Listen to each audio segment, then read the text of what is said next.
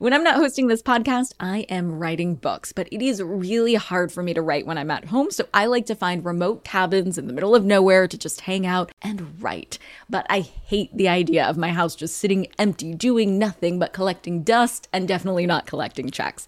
And that's why I'm an Airbnb host. It's one of my all time favorite side hustles. Other popular side hustles are awesome too, don't get me wrong, but they often involve big startup costs. By hosting your space, you're monetizing what you already have access to. It doesn't get easier than that. And if you're new to the side hustle game and you're anxious about getting started, don't worry because you're not in this alone. Airbnb makes it super easy to host. I mean, if I could do it, you could do it. And your home might be worth a lot more than you think. Find out how much at airbnb.com/host.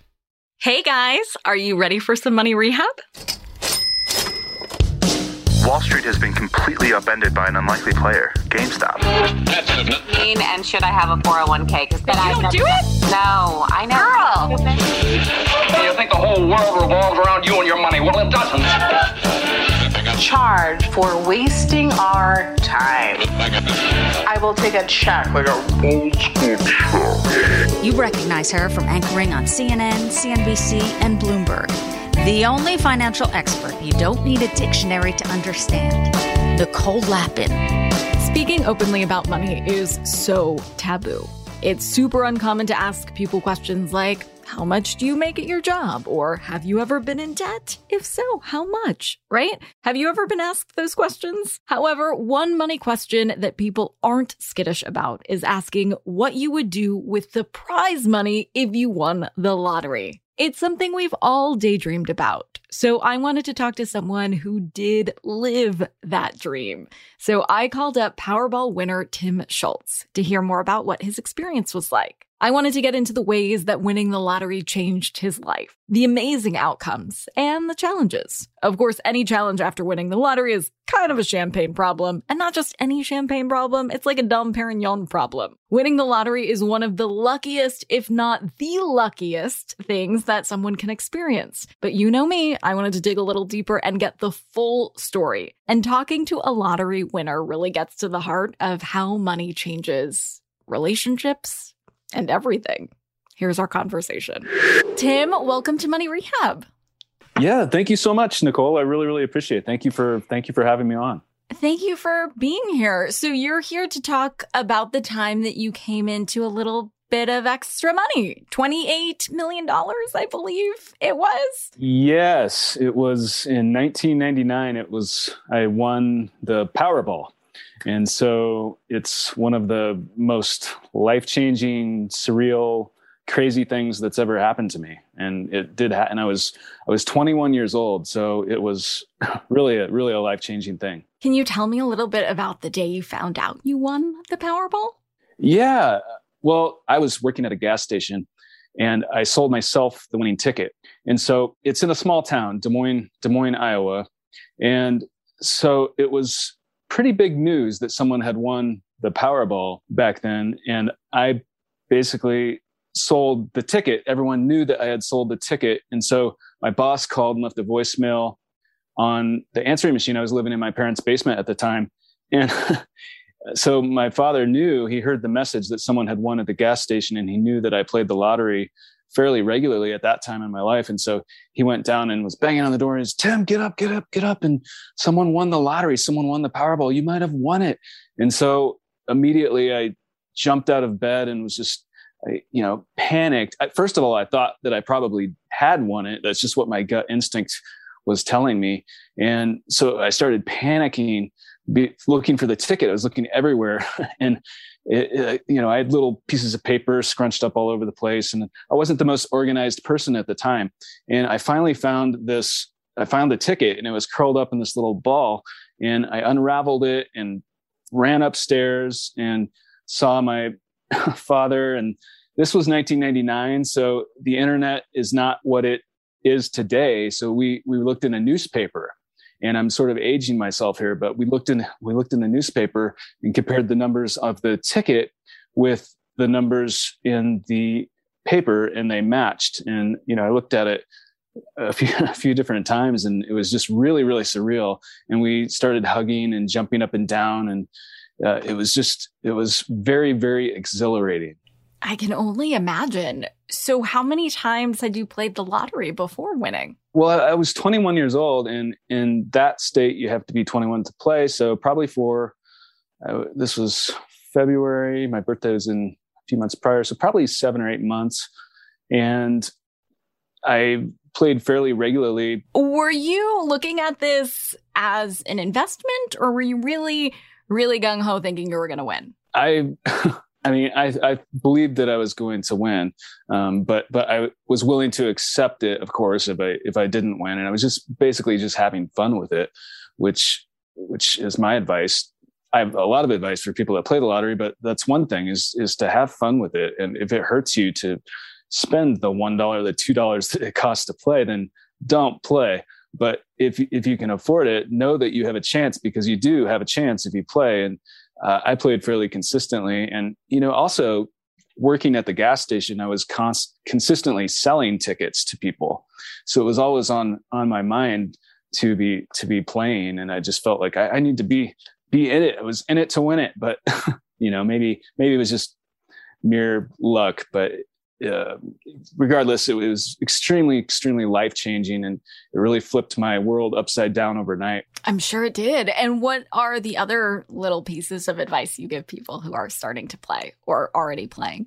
Well, I would say that you know, of course, to only spend what you can afford to lose, but also to know that you do have a chance if you play, and if you do win, then you know, really consider whether to claim a prize anonymously if you have the option, because there, there isn't always, but there can be um, a darker side with people coming out of the woodwork and people um, really coming after you for money. And I know there's people talk about that all the time about that sort of thing, but I experienced a fair amount of that, and I didn't have the option to claim a prize private anonymously but if i had had the option i would have considered it so you alluded to some of uh, the darker things that happened to you, people coming out of the woodwork. Can you tell me a little bit more about that? Yeah, I I have a stack of I, sh- I should have brought them here to show you, but from over the years, I have a stack of letters from people, please for money. Some people would say, you know, you're you're going to be broke in a few years, and you're 21, and you know, I just I tried not to listen to that, but that it did terrify me. So I did. Um, I, I've tried to be frugal and have an understanding of how much I can and can't spend, and understand that I can't just get whatever I want all the time, or else you know I would go broke eventually. And I'm assuming you're not broke now. No. no, I'm not. I'm not broke. From the financial standpoint, uh, did you have a financial advisor or planner that you went through? I did. Yeah. One of the first things I did was contact an, an estate attorney and work with some financial advisors. And because I had no understanding, no concept at all of what to do with that kind of wealth, with, with that kind of money. And so that's one of the first things I did because of that. I mean, what do you, I don't think the average person knows unless you have a background in education and that sort of thing. And so that's one of the first things I think you should do if you do happen to win a major jackpot is or it doesn't even have to be a major jackpot or inheritance or something or inheritance. like that yeah some windfall hold on to your wallets boys and girls money rehab will be right back do you ever get FOMO, fear of missing out? Well, do you ever get FOMO tupita, fear of missing out on the perfect hire? If so, I have the antidote. It's LinkedIn Jobs. LinkedIn Jobs helps you hire professionals you can't find anywhere else, even those who aren't actively searching for a new job but might be open to the perfect role. In any given month, over 70% of LinkedIn users don't visit other leading job sites, and that adds up to a serious squad of awesome candidates. LinkedIn has over a billion professionals on the platform, and these candidates are super qualified. So much so that 86% of small businesses get a qualified candidate within just 24 hours. I work with LinkedIn jobs for all of my dream team needs, so they're hooking up money rehabbers at linkedin.com slash MNN. Go there and you can post your job for free. That's linkedin.com slash MNN as in Money News Network to post your job for free. Terms and conditions apply. Money rehabbers, you have money hidden in your house. Yeah, just hiding there in plain sight. Okay, so I don't mean you have gold bars hidden somewhere in walls, treasure map style, but you do have a money making opportunity that you're just leaving on the table if you're not hosting on Airbnb. It's one of my all time favorite side hustles. By hosting your space, you are monetizing what you already own. It doesn't get easier than that. For me, hosting on Airbnb has always been a no brainer. When I first signed up, I remember thinking to myself, Self, you pay a lot of money for your house it is time that house returned the favor. And to get real with you for a sec, I felt so much guilt before treating myself on vacation because traveling can be so expensive. But since hosting on Airbnb, I feel zero stress for treating myself to a much needed vacation because having Airbnb guests stay at my house when I'm traveling helps offset the cost of my travel. So it's such a win win. I mean, if I could do it, you could do it. And your home might be worth more than you think. Find out how much at airbnb.com/slash host. Now for some more money rehab. I'm scared to ask, but what were your taxes like? Oh, oh my gosh. Horrendous. How horrendous? I believe it was at least at least a third of the prize, possibly more. Hmm. It was I mean, it was really high. So you didn't get 28 million bucks. No, no, I didn't get close. And I no, and, and try to be transparent, but I, I didn't get anywhere close to $28 million. And how did it change your friendships? Or I don't know if you went on to date and not be a bachelor. How did that change your experience with love? Uh, did it change your family experiences? Yeah, it, it really, uh, I would not have anticipated this when when before prior to winning the lottery but it really changed so many relationships and when it came to intimate relationships and that sort of thing, I had a really hard time for a long time trusting people to date. And I, I think my dating life was much better as a bachelor working at the gas station for a little over minimum wage, believe it or not. I met so many people there. And I really had a thriving dating life. But after winning the lottery, and this is not what people would think, but after winning the lottery for myself anyway, it was very difficult to trust people. And so it, I couldn't really, I did date, but I, I didn't really give anyone a real chance because I didn't know. I had so many people coming to me hoping that I would give them money or thinking that treating me like I was a walking, talking ATM machine. That's how I felt. That I just felt it was just very difficult to trust someone that they had good intentions, even if they did. And I'm sure most of them did.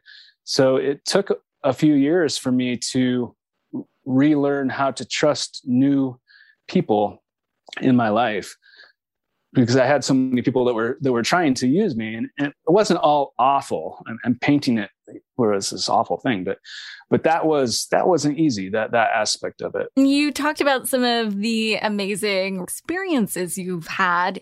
What were some of those? I was able to. I mean, I did traveling. Went to to Europe a few times, and I have been able to meet I'm really into film and, and journalism and that sort of thing. So I've been able I feel very blessed to be able to meet a lot of people that I respect in the industry that have really been very supportive. And I just, I wouldn't have met those people probably had I not won the lottery. I mean, that, that's just one little aspect of it, but it really has opened a lot of doors and opportunities that I don't, I mean, I was able to pay for a college at a major university I, I couldn't do that. I mean, I could have taken out loans, but I just feel very, very fortunate and blessed um, that I was able to do that. I don't take that for granted, uh, you know, because I didn't always have that. So that was that's an amazing thing. If you value if you value college, I mean, it's it's ridiculous how much they charge for people to go to to college these days in the United States, anyway. In my opinion. And what have you learned through doing interviews with other winners that you were surprised by? That's a good question. Um, I think a lot of lottery winners are optimistic people. One thing that surprised me is that a lot of lottery winners do believe that they're going to win before they win. That not everyone, but a lot of them do. And I get, I mean, one person, you could argue that that's just when you you wouldn't play the lottery if you didn't think you had a chance. But a lot of the people that I've interviewed have had experiences that have led them to believe that they were going to win before they won. And I find that very interesting, whether it be, in my case, it was a dream, but I haven't interviewed anyone else that's had a dream about it and then won, but there are other people. But with other, other ex- premonitions or something. Yeah, sort. that sort of thing. And so I find that sort of thing fascinating whenever I interview someone that's had a, an experience similar to that. But another thing that I really find very interesting and compelling with some of the people that I've interviewed are how it's changed relationships with them because it I compare it to my own. Some of these people also have had others, you know, come out of the woodwork and come at them for money and they've had some negative experiences and relationships ruined and that sort of thing. And and I certainly did. Some of the most of the relationships that I've had stayed intact and were positive and people that really loved me and believed believed in me, you know, were supportive. But some of the closest relationships to me were ruined, um, including some family that that were previously close to me. And I don't name names or anything like that, but it it it was just that was one of the most difficult things was we're having people that I loved and cared about want money and keep asking for money. But I had this understanding that I couldn't just give and give and give, or I would be in trouble eventually. But they didn't necessarily understand that. They viewed me. You know, one thing about winning the lottery, uh, a jackpot, is that for some people, they will have less respect for you because they view it as you getting money, something for nothing, rather than it being earned. And so that is real. That happens with some people. And luckily, thankfully, uh, most people didn't view it that way. They're just happy for me and supportive. But some people, and some people that I were formerly that I was formerly very close with, did view it that way. You get something for nothing. You just got lucky, so you should help me out more. And you know that can't go too far. And you know, if you want to be smart financially, if you want to keep anything, you can't just give and give and give. And your your means really varies depending upon whether you are whether you win half a million dollars or whether you have you know whether you win 10 million dollars or whether you win hundreds of millions of dollars your your means really really varies but you do have a means. I mean look at the famous sports athletes out there too that come across millions of dollars and then get in financial trouble. It's easy to do. So you have to be smart for today's tip you can take straight to the bank. Don't be afraid to break up with your financial advisor. I know breakups are hard and this kind of breakup can feel especially difficult because as a client you are probably hyper aware that your financial advisor makes money from your partnership. But don't forget that you are supposed to make money from your partnership too. Your relationship with your financial advisor should ultimately be win win. So if you don't think the relationship is working out, you have every right to move on to bigger and better things. Money Rehab is a production of iHeartRadio. I'm your host, Nicole Lapin. Our producers are Morgan Lavoie and Mike Coscarelli. Executive producers are Nikki Ettore and Will Pearson. Our mascots are Penny, and Mimsy. Huge thanks to OG Money Rehab team Michelle Lanz for her development work, Catherine Law for her production and writing magic, and Brandon Dickert for his editing, engineering, and sound design. And as always, thanks to you for finally investing in yourself so that you can get it together and get it all.